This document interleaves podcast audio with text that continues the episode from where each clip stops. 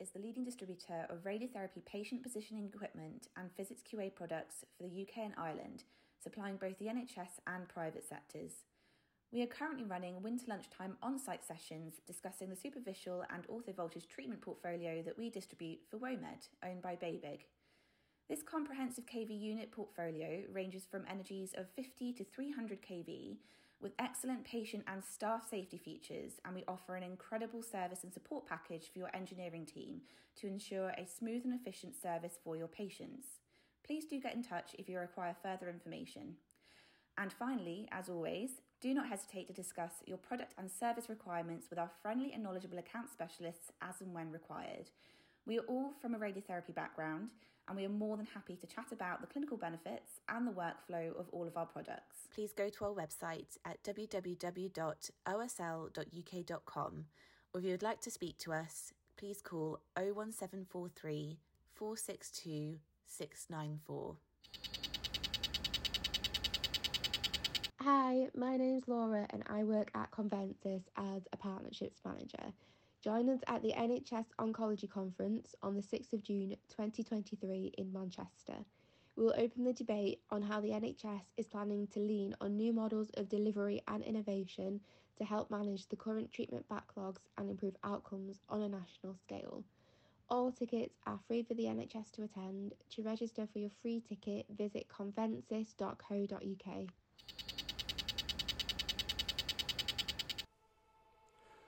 Hello, everyone, and welcome to RadChat, the multi award winning first therapeutic radiographer led oncology podcast. Welcome to podcast number 77. My name is Naman Julka-Anderson, and I'm joined by my fellow host, Joe McNamara. Hi, everyone. So, a huge thank you to our last guest, Joss Harding, who talked about her role as a dental hygienist and the importance of good evidence based oral and dental hygiene. If you haven't had a chance yet, please do go and take a listen. Uh, so, we're very pleased to introduce our guest this evening, Kris Hallenga, um, who will be discussing her experience of cancer having stereotactic radiosurgery and also the charity CoppaFeel that she set up. So, hi, Kris, how are you? Hi, good, thank you. How are you? Good. We've both been very excited, texting each other probably since we woke up uh, about getting you on today. So, yeah, it's a huge pleasure to have you. No pressure then. Would you mind telling us a bit about yourself, Kris? Sure. Um, so, I have been living with stage four breast cancer since 2009, so almost 14 years now. It'll be 14 years in February. And so I was diagnosed straight away with late stage breast cancer. Um, there was no sort of primary, and then, you know, um, decided to go somewhere else. It's, you know, I, we found it late um, because I wasn't aware that I should know my boobs, and I had been ignoring symptoms for a long time, and my GP didn't take it very seriously because I was really young. And so, yeah, I was diagnosed at 23 and have been you know, living with this. It's not been it's not been dreamy. It's not been the best experience, but I have been um, living my life alongside breast cancer for that amount of time. Um, it originally spread to my bones, but since then has spread to other parts of my body, which I guess we'll discuss today, including my brain. Um, and uh, I feel, I always feel so lucky, but also horrified at the amount of treatments that I need and the amount of, I mean, amazing technology, science, and all the rest of it's gone into keeping me here, but also like heartbroken a lot of the time that I need it and that I have to still go through this every day. Um, but uh, yeah, I'm I'm doing well at the moment. What treatments are you having at the moment, Kris? So at the moment, I'm on um, chemotherapy, I have been avoiding IV chemotherapy for a really long time. I had it at the start of my treatment, and um, that was to kind of shrink the tumor in my breast so that we could remove it. And then after that, I was put on various other systemic treatments um, that kind of targeted my very hormone sensitive breast cancer. But because cancer is so smart and so clever, it decided to switch and it's no longer liking hormones to, to grow. So um, I needed to switch. I've, I mean, I've switched treatments quite quite a lot, but currently I'm on a relatively new drug um, called Trodelvy. Well, that's the sort of um, drug company name that they've given it, and um, it's uh, it's one that targets triple negative breast cancer. So I uh, that that's kind of my best hope at the moment. because I have liver tumours that are very annoying and keep wanting to grow and um, progressing. So I'm trying to get a handle on that at the moment. Um, and I've been on this chemotherapy since October. So I've had stints where I've been on certain treatments. I was on an oral chemotherapy called capecitabine for four years, which was a I didn't realize what a blissful time I was having. I think. Um, and then when a drug stops working, you kind of have to look at the pill cupboard and go, what's left? And thankfully, I have a, a pretty great oncologist who understands my need for quality of life and that I won't um, give that up for much. Um, and so we've been as ex- sort of exhausting all the other options before we decided to, well, I had to decide to go to IV chemotherapy again. Sorry to take you back, Kris, but obviously you said the GP wasn't very accommodating, Mm. and you mentioned that phrase, you know, you're too young. Yeah. That's something that I've heard from people my age and younger who are currently being diagnosed uh, with later stage because their GP has fobbed them off. How did you eventually get diagnosed then? So it was because I have a very persistent mother who told me to go back to the GP and ask for a referral. Um, it really is down to that. Um, yeah, my uh, the original GP I saw the female, and she was adamant that it was hormonal changes, and and, and probably nine times out of ten they are. You know, I, I had probably lumpy boobs anyway, but there was just a, a very large lump that needed investigating, and then um, I was okay with that answer, but the symptoms were progressing and not getting any better. And even with her suggestion of, you know, taking evening primrose oil, that didn't help. And I came, I was away for a while, and then when I came back, I went back to the GP. But the original GP was on holiday, so I saw a guy this time who I'd seen before. Um, it was in a small town, so you kind of get to see the same GPs. And then, and he was adamant that because I'd been in, I'd been examined six months earlier, that it would be still fine and nothing to worry about. So, um, my mum was just not convinced, and because I was having quite a lot of pain in my left side and in my armpit, and at this point also I was having, I mean, I was waking up with bloodstained t-shirts. Um, my mum said you have to go back and ask for a referral, and eventually I was referred, and yada yada. I was told I had breast cancer. And that's where ultimately CoppaFeel started, isn't it, Kris? Yeah. Around the fact that you had not necessarily been listened to, but also about the fact that you weren't aware that you had to know your own body and check your breasts and chest. Yeah. Um, can you tell us about kind of that start of an amazing charity? She says wearing a CoppaFeel t-shirt jumper, so number one fan I'm speaking to today. Um, yeah, I, you know, this is the blame's not completely on me here. It's not about saying that it's all down to you, but that sense of empowerment and encouragement that you have, the power to know yourself and know your body is actually a good thing. It's nothing to be scared of, and um, knowing yourself means that you're more likely to notice if something's not right and we're all about like knowing what's normal for you and that's you know that might change throughout the month um, if you identify as female and i think i think if you if you know yourself you're more likely to then hopefully go to the gp if you notice something that's not right um, and that's that's where it could have made such a di- massive difference to me in my story had i had I been able to say to my GP, well, I know this isn't right because I've noticed this lump for X amount of time, and it's it's not going with my cycles. It's not it's not consistent with that, um, and but, because I was in this strong belief that the doctor's always right, even though that can't even make sense because the doctor doesn't know your body at all. Um, but I just trusted that she did know, and obviously nine times out of ten, like I said before, she is not going to see a young patient with breast cancer. And so she was erring on the side of this isn't going to be breast cancer, and therefore I wasn't referred. Um, but had I come in there all guns blazing saying, I know this isn't right for me because I've been checking myself for X amount of years and this needs to be investigated, I would like to think that she would say, "Oh, you've taken one sort of doubt away from me, and I and I now feel more confident to refer you because you've told me that."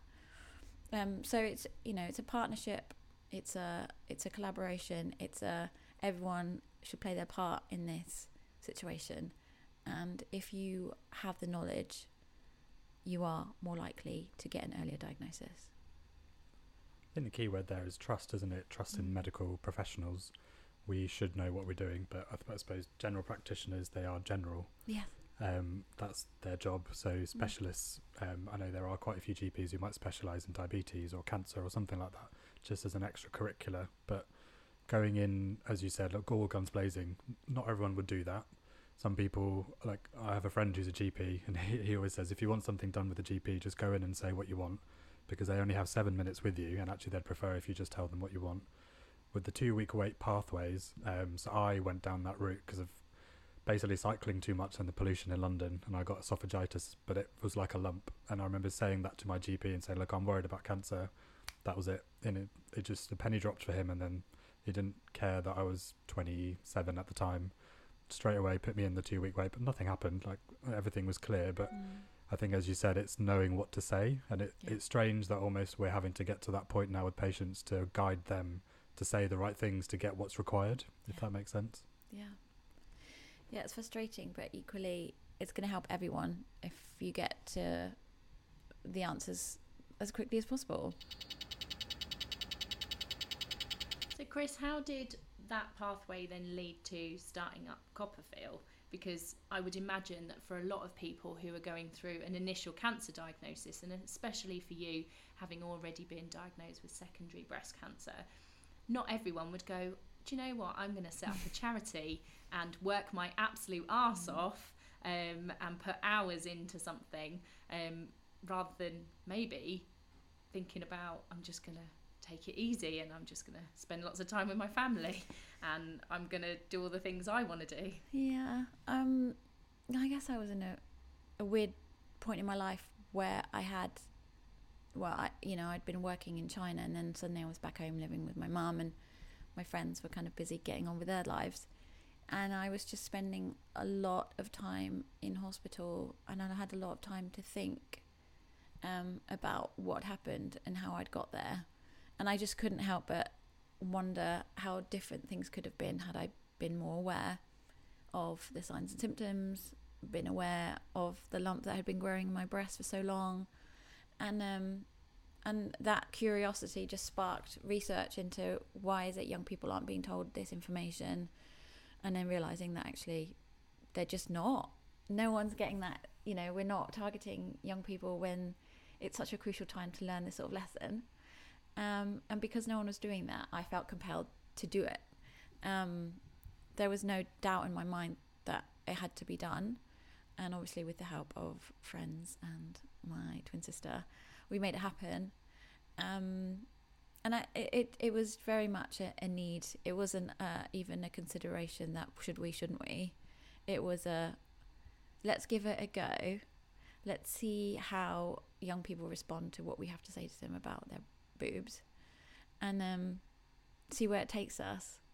And originally, you know, we didn't necessarily want to start off as a charity. We didn't. We just wanted to be a campaign. We just wanted to shout very loudly that people should check their boobs. That's all we really wanted. And then the more we were doing, the more sort of, I guess, um, the more things you have to put in place, and the more protocols and strategy and things you need, and ultimately, in order to do it correctly and with all the right um, and and legally as well. You need you unfortunately you need you need to be a registered charity or you know a, community group or something like that. Um, and at the time, it, it made sense to us to register as, as a charity because we we had already proven for about six months that there was a need for what we were doing, and people were responding so well to it. And then we became a charity, and then it hasn't really stopped since then. Um, yeah, so it was really just uh, it was I never even considered that I wouldn't start CoppaFeel. It was so immediate, um, off the back of what happened to me in my story, um, that I did I wouldn't I have no idea what else I'd be doing, no idea. People ask me that all the time, and I have literally haven't got a clue. Third most recognised charity in the in the country. Yeah, yeah, cancer cancer charity. I think, yeah, um, yeah. You know, and it it's really just about um, making sure that young people are equipped with this information. Um, it makes sense to us, and unfortunately, you know, at the moment, fourteen years down the line, we're still needed. Which, had you asked me that fourteen years ago, I think, oh, is it? Oh, that sounds like a long time, but I mean, it's gone in a flash, and I think it's it's frustrating that we are still needed, but um, still have the energy to keep going. So, well, the charity does, m- me not so much, but um, and we're doing incredible work. So it, we see the impact and we see the point of it, um, and ultimately, people are being diagnosed early because of you know the messages that we put out there. So that's why. Mm. And that's that's the key, isn't it? So you know, 14 years. Had you not done this, think of the people who might have also been missed. That's the the legacy and the amazing. I like. I love the social media. If Mm. anyone listening doesn't follow CoppaFeel on social media, I love the posts. Um, and I know my other half has got everyone who's female and anyone really in her family to get the text every month Yeah. to make sure they do check themselves and things like that. But that legacy going forward, I think as a young person, there's so many more things in your life that you're worried about. So body image, money, you know, diet, what, whatever. I think the the image of a cancer patient is normally someone in their 70s and 80s who's had a good life, and now this is hitting them then. So that kind of image now, I suppose. What's your experience been, you know, in your early 20s, going through the whole process, and have you kind of noticed anything with supporting other people through the journey as well? Um, it's interesting because obviously I don't know any different, and I spent yeah most of my twenties with cancer, and like I'm halfway through my thirties now, so I don't really know proper adulthood without cancer. Um, it's kind of weird if you think about it. Um, but how you're saying, how you just said that you know the image of cancer is typically an older person, and I think at the time when I was first diagnosed, absolutely it was and there was no support for me in where I was diagnosed. Um, the nurse, my breast cancer nurse, said, "Oh, there is a support group, but you'd be the youngest person there." And I thought, "Well, that's just put me off. I'm not going to go to that." Um, but now I'd say it's gotten a lot better in terms of um, like uh, visibility for young people always being diagnosed with cancer, but there just wasn't visibility of them. And so now we we are way more aware that it happens to young people, and that there is more support for younger people out there, which I'm glad about. And I think the face of cancer has changed certainly since I was diagnosed.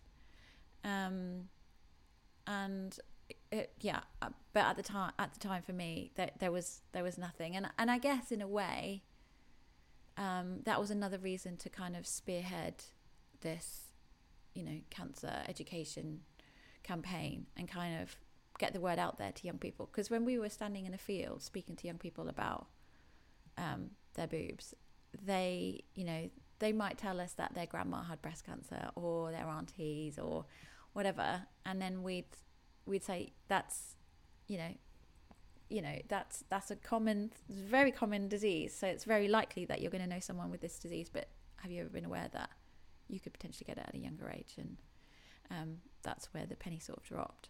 And not in a scary way, you know, we're not there to kind of tell people that they're going to get cancer, breast cancer, but it's about, it's really just a sense of empowerment. And like you were just saying, you know, our lives are so busy. And I think if we can make it slightly easier for someone, just kind of take the pressure off with like our text reminder service or following us on social media, I think that is just an easy step to kind of go, like, this isn't something that you have to be burdened with it's just something that you need to implement into your life though and it doesn't have to be a big deal And as Um, someone who has done a copper trek, mm. um, which amazing, like it is life changing. I wouldn't necessarily have said doing the actual trek itself was life changing, um, but it's the after reflection and the friendships you make, and like it is a CoppaFeel community. It is Yeah. pretty special to be part of something like that. Um, so it is absolutely amazing, and I know that you do get a warm sense of achievement, and even for someone like me who is a healthcare professional and we do rad chat and everything, I still had people going, I've just been diagnosed because I saw your um, social media about doing Coppertrek and I clicked on Coppertrek and I saw what it was about and I thought, oh, I haven't checked my boobs recently.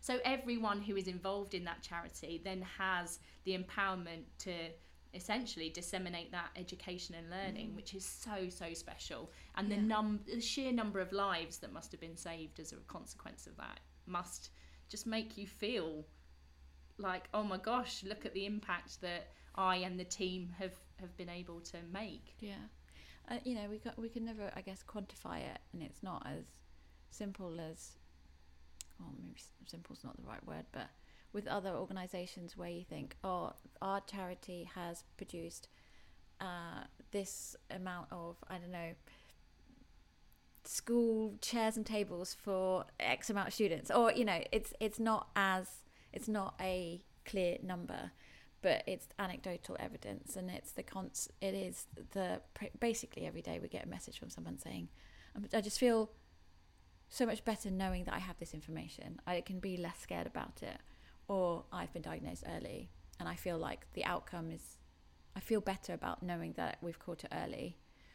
Um, and it's funny that the Coppertreks are you know they are a fundraiser essentially. They're not they're not there to educate people but the offshoot of that the, and the the bonuses that we've seen off the back of the trek has been like mind blowing really and like yeah that sense of community that's been created from doing those fundraising treks and I mean all over the place really um, has been really really special and I think yeah if that then it is you are creating like like a herd of awareness raisers who will bring that into their lives and that's something we hadn't I guess, really ever considered because, you know, as as many charities you have to think about, you have to think, is this viable as a fundraiser? And then now we know that it is. Everything else on top of that is an absolute bonus, and it's it's so nice to see. And like when I see it, when I go to events, CoppaFeel events or whatever, and I see all this like these clusters of people that have trekked together, I was like, wow, they feel like a family. It's crazy. So, Kris, radiotherapy. Mm. You've had lots of radiotherapy and radiosurgery, yeah. haven't you, as part of your cancer journey? Can you talk to us about your experience of that and kind of advocating for your own treatment? And I know you work with Elekta, don't you? Mm. Um, to kind of give give the patient side of what the treatment is like. Yeah. So I, I think um, anyone who's got breast cancer will probably under, already know that as part of the treatment, you're likely to have radiotherapy if you've had surgery, just to kind of mop up the rest of the any cancer cells that might be lingering in your chest. So I had that the the year I was diagnosed, and then I've had radiotherapy to help with things like bone pain, because I've got disease in my um, spine and um, pelvis and hips and I've always found it so helpful. Although the spine, when I originally had spine radiotherapy, again the year I was diagnosed, it was quite needed at that point because it obviously we'd been unaware that it was been, been sort of lingering there for so many years. Um, the amount of radiotherapy I needed there kind of helped, unfortunately, made my spine crumble a bit. And then off the back of that, I needed some cement work put into my spine. So it's it, it has its benefits, and then it also totally ha- I've experienced it, you know, um, causing other issues. Um, but on the whole, I'm just so grateful that that is an option. And then so and then a couple of years later after that, I would have some radiotherapy to my pelvis to help with some pain, and it's always been really helpful. But then in 2012, after like having an extended period of headaches, and um, as it turns out, they would never have caused the, the tumor that we found in my brain would never have caused headaches. I'm just very headachy. I've never had symptoms for my brain tumors. Um, but we did a scan anyway because I had an oncologist who I could easily persuade to do scans, and that's when we found this very tiny um, tumor in my brain in just one area, and I had stereotactic radiotherapy at a clinic in London at Charing Cross Hospital. Um, and that treated it beautifully. It was, you know, very targeted. Um, there was no suggestion of frying my whole brain at that point because it was such a small area. And then two years after that, we found another one in a different area. Again, we treated it the same way. And then in 2018, um, again, just a routine brain scan showed multiple brain lesions in my brain, like a real scattering, like, you know, like Christmas lights in my brain. And again, tiny, absolutely tiny and asymptomatic. Um, and at that point, I'd already moved to Cornwall, and as is sort of the only option down here, it's to have um, whole brain radiotherapy, and that's obviously when they're not just treating the cancer, but the entire beautiful, healthy brain. Um, and that's just to make sure that anything that might be growing is being treated. And I wasn't down with that because, especially because I hadn't been having any symptoms, and because I knew that targeted radiotherapy has done such a brilliant job in the past, I was so baffled that I couldn't, again, have really targeted treatment. And it's only because I think I'd, I'd become a bit of a cancer veteran. I've been around the cancer block a few times to kind of go question things more, and thankfully have an address book of people that I could speak to. One of which was a consultant at um, my hospice, my old hospice in London. Um, and I said to her, Do you know anyone in London who could look at my brain scan and kind of tell me that I don't need whole brain radiotherapy and that we could do something more targeted? And she just said, Leave it with me. And then the next step, I, the next, within a few days, I was seen by the brilliant team at UCLH who offered me gamma knife radiotherapy. Um, and I, I guess looking back, there is there is uh, some frustration because had I not done that research myself, I wouldn't have had that treatment. Um, but that treatment wasn't an option here in Cornwall. There is there is a chance I could have had more um, targeted treatment at in Devon, but they have different protocols and different rules for how many tumours they're allowed to treat. Whereas Lon- in London, they said well, it's not about how many, it's about the vo- total volume of tumours. So I was so perplexed. I mean, I was so I was just so happy that someone could treat me in a more targeted way, but also so annoyed and perplexed that there could be different rules for different places. Um, but you know, I just had to. I was just glad to have Gamma Knife and to have access to this amazing technology and essentially have uh, in that initial treatment in the beginning of 2018 i had about 15 tiny tumors treated with um, gamma knife radiosurgery and then three months later we found more and three months later we found more. So in, in 2018 i had a total of like almost 60 brain tumors treated with gamma knife. Um, and the, the good thing about the team there is that they saw it as really um, listening to me as a patient and what I wanted quality of life wise, and understanding that the impact of giving me whole brain therapy would, would have been vastly different to giving me very targeted radiotherapy, which in the end, in 2018, they said they treated the the the size of about if you added all the tumors together in one little clump, it would be around the size of a sugar cube, and obviously that is hugely that that amount of cancer treated isn't going to isn't um that's a, that's a huge hugely different amount of gamma rays being used on my brain as well and i and i guess i'm not anti any treatment I'm just and I'm just anti giving me treatment when I don't need it. So for me, whole brain therapy is still in the cupboard. It's, I'm not saying that I might not ever need it, but I will only need it or have it when I know it's that's the only thing, literally the only thing that I can use to kind of get rid of these little buggers. Um, so I, I the the yeah the team in Queen Square in London at the neuro neurological clinic are amazing. I could rave about them all day long. Um, they really, really do care about their patients. Um, and then off the back of that, I got talking. I, I, I, got to talk more about the treatment that I was having there, and Elekta got wind of it, and Elekta obviously make the machines, um, and they were very keen for me to share my story, which I've been doing over the last few years.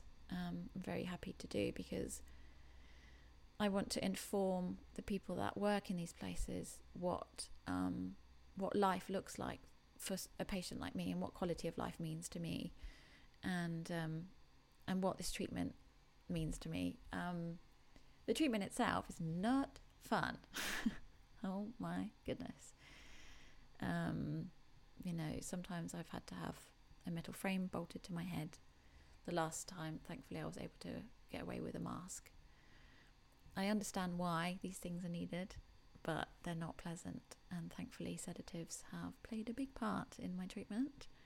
Um, but I've spent, I mean, there was a there was one treatment day when I needed to spend eight hours in the machine to have the tumours zapped. So you know, like I said at the start, this is I'm I'm so amazed and horrified all at the same time, all the time by the treatments that are available. Um, but I just wish more people were given access to treatments like this. Um, yeah, and so the last time I had some Gamma Knife uh, was in December this year, so not that long ago. And I'm yet to hear how that's gone, but presumably it would have treated the, the tumours beautifully, like it always has. Um, and hopefully there's no new ones brewing. But you just never know. Thank you for sharing. Um, the postcode lottery side of things is something Joe and I work Mm. with Radiotherapy UK. You know, a lot. it comes up in every aspect. Every region is slightly different, what they can offer, and people being sent around to different areas in the country to try and get treatment. Again, Yeah. with the NHS, you can be diagnosed somewhere, then you can ask to go to a specific hospital.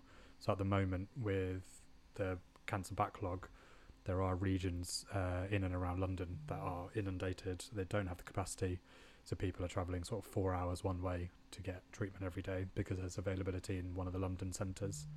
Um, so yeah, so that's something which uh, I don't know. To be quite blunt, I think is getting a bit worse at the moment. Um, I think we're feeling a lot of pressure on the ground. It's not enough of us anyway, um, but we're trying obviously to do our best. Um, did you know much about radiotherapy before you ever went through the treatment, Kris? No, nothing. Absolutely nothing.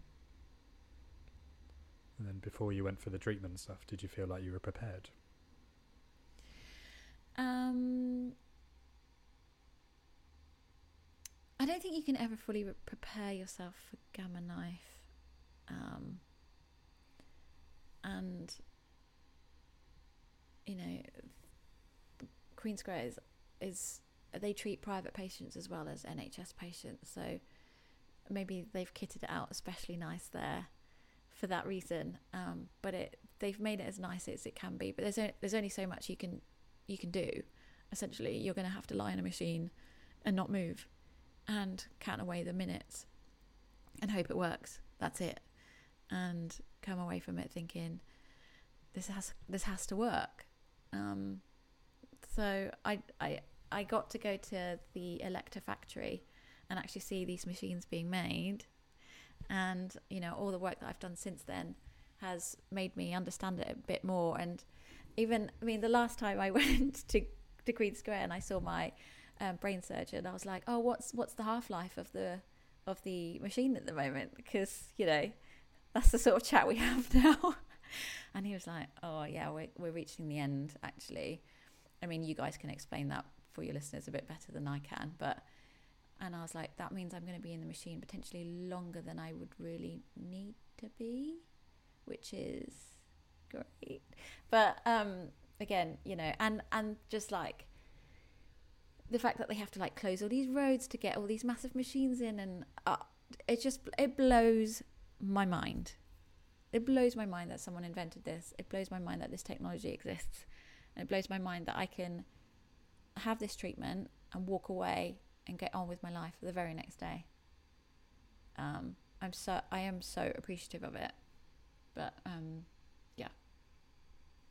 doesn't necessarily make the treatment any easier though does it No. i've uh, i've had the privilege of working in uh, stereotactic and yes it is hardcore for Mm. patients and as you said I, I think as much as you can try and prepare someone for the fact they're going to have a frame fitted and screwed into the skull so that there is no movement for eight hours of lying on a couch. I, I, i'm not sure you can necessarily prepare someone for that mentally as well as obviously physically.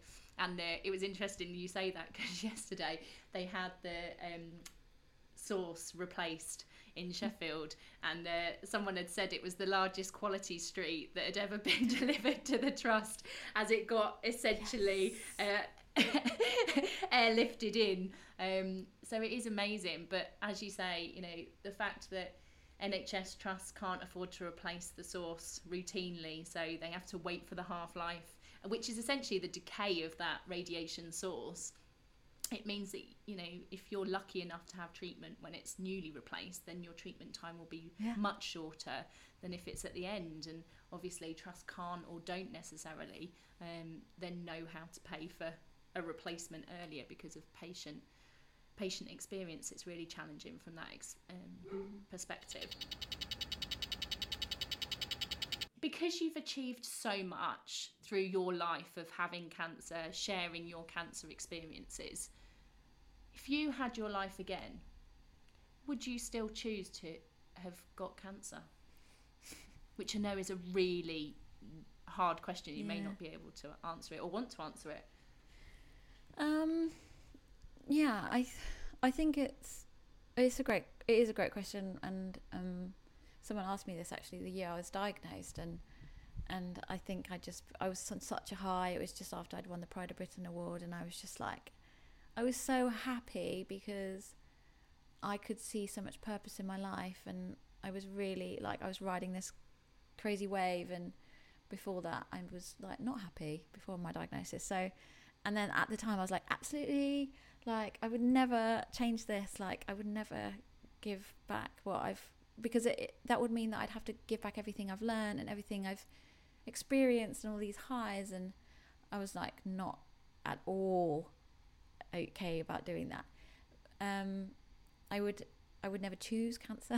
I would absolutely if someone said do you, do you want a bit of this? I'd be like no thanks. But if I had to give back, I would ne- I would never want to give back everything that I have done, seen, learnt, loved, experienced over the last 14 years.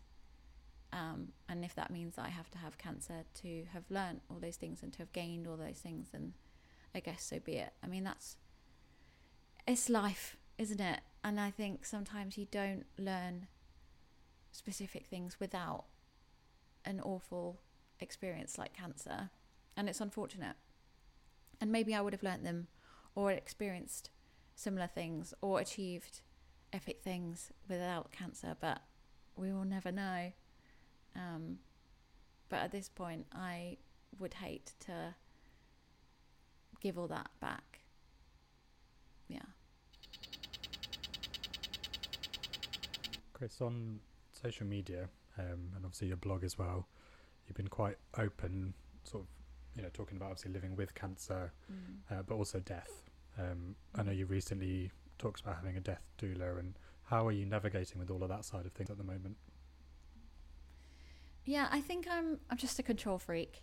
Um, I love to know the topic, whatever it is, inside out, and I get a bit obsessed by something. And I guess my most recent obsession is death. Um, such fun. And I'm just, I guess, when it comes to you know my whole treatment and where and, and how how I've gotten to be where I am today, that has come off the back of me understanding cancer, understanding the treatments, and, and really getting my teeth into things. Um, gives me a sense of control when in in a very uh, controlless situation, and it's really helped me mentally. And now it's kind of the same with death. I mean, this isn't something that I've. It's not an overnight thing. I accessed um, hospice care in 2013, so that's I mean, I can't even think anymore. It's like 10 years ago. And that's when I first understood that palliative care is about helping people live, not necessarily die, um, but but also not ignoring the subject of death and pussyfooting around it. It's about understanding that you have control of a situation at all times, and you can put things in place, and you can. I mean, that's not necessarily going to happen. Like the same with birth plans for babies. Um, you can have all the best intentions but then something might happen and you might not give birth in a bath or whatever. But I think if you set your the right intentions and you can plan for a good death, that is possible. You can plan for a good death. Then I think it puts you in a much better place mentally to confront things that might seem really scary, but actually don't have to be, and um, has helped me to face my, I guess, my situation so much better. And you know, I say this in my book, I say this quite a lot, but like talking about death doesn't bring it on any quicker. Um, it's it's not like listening and going, oh, she's ready for it. Let's get her. Um, and for me, it's really just about understanding something better, so I feel more in control. Um, um, my fr- I heard, my friend said that she was going to do a death doula course online, and I thought that sounds like fun. I'll do that too. And so the both of us did it together. And it was just really interesting. And a lot of these people were doing the course because they wanted to become death doulas. And these are people that have maybe retired or they've worked in care or they've seen someone die and they've been with someone at the end of life and they're just like now want to support other people towards the end of life. And I was there not because I want to be a death doula, but more because I was just so fascinated by the end of life and understanding it and getting to grips with it myself and I and I gained a lot from doing the course. I really found it so interesting. Um, and again, I got this sense of peace of like, oh well, the more I know, the less I need to be scared of, and um, it's not something we have to fear or or hide away. It's not a taboo subject. It absolutely shouldn't be a taboo subject. Um, so now I love talking about it. I love sharing. There's some, and, and I've seen a real growth in it actually over the last 14 years. There's been so many great accounts on Instagram that talk about the end of life and grief and loss um, that can help it sort of wedge into our day to day lives a bit more, into our vocabulary a bit more. Um, and I think if it helps other people as well to kind of go there, then I'm really glad. But for me, I'm just like, exp- I love exploring this topic a lot. Um, I do have an end of life doula um, although I haven't spoken to her for a while. And I think that's you know that's the point. I, I don't need someone every day. I don't need to speak to someone every day about doom and gloom or like the end of my life.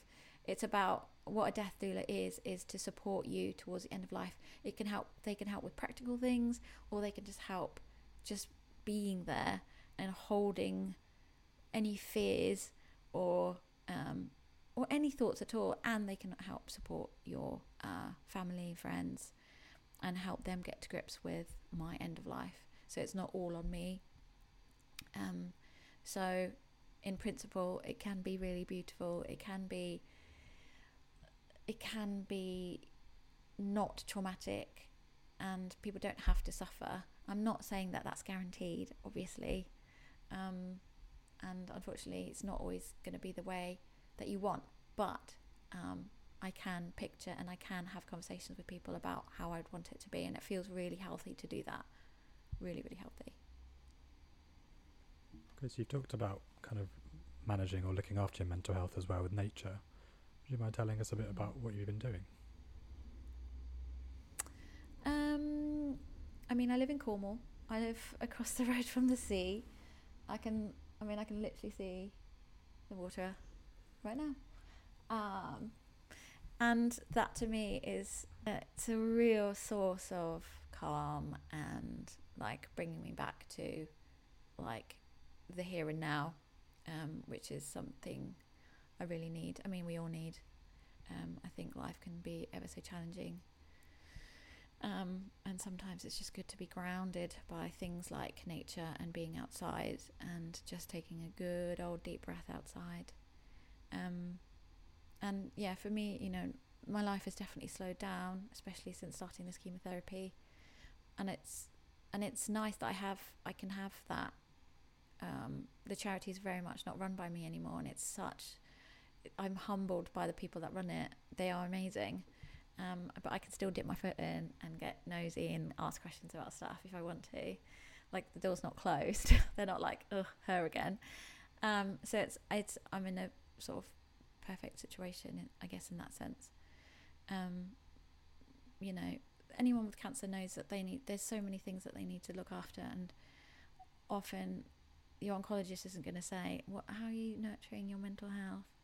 How are you looking after yourself? Like, how do you feel today? Does it feel really heavy today?" Like, they're not going to ask you that, but there are, um, you know, communities online, or um, the people in my life know that that's important to me, and um, there are other ways of connecting with the what's actually what's actually really going on in your head um, when the oncologist isn't. Great. So coming towards the end.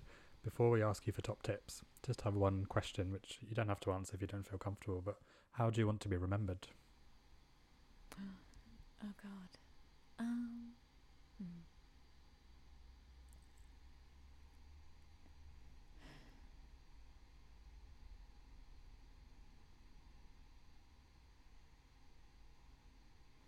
Oh, I don't know.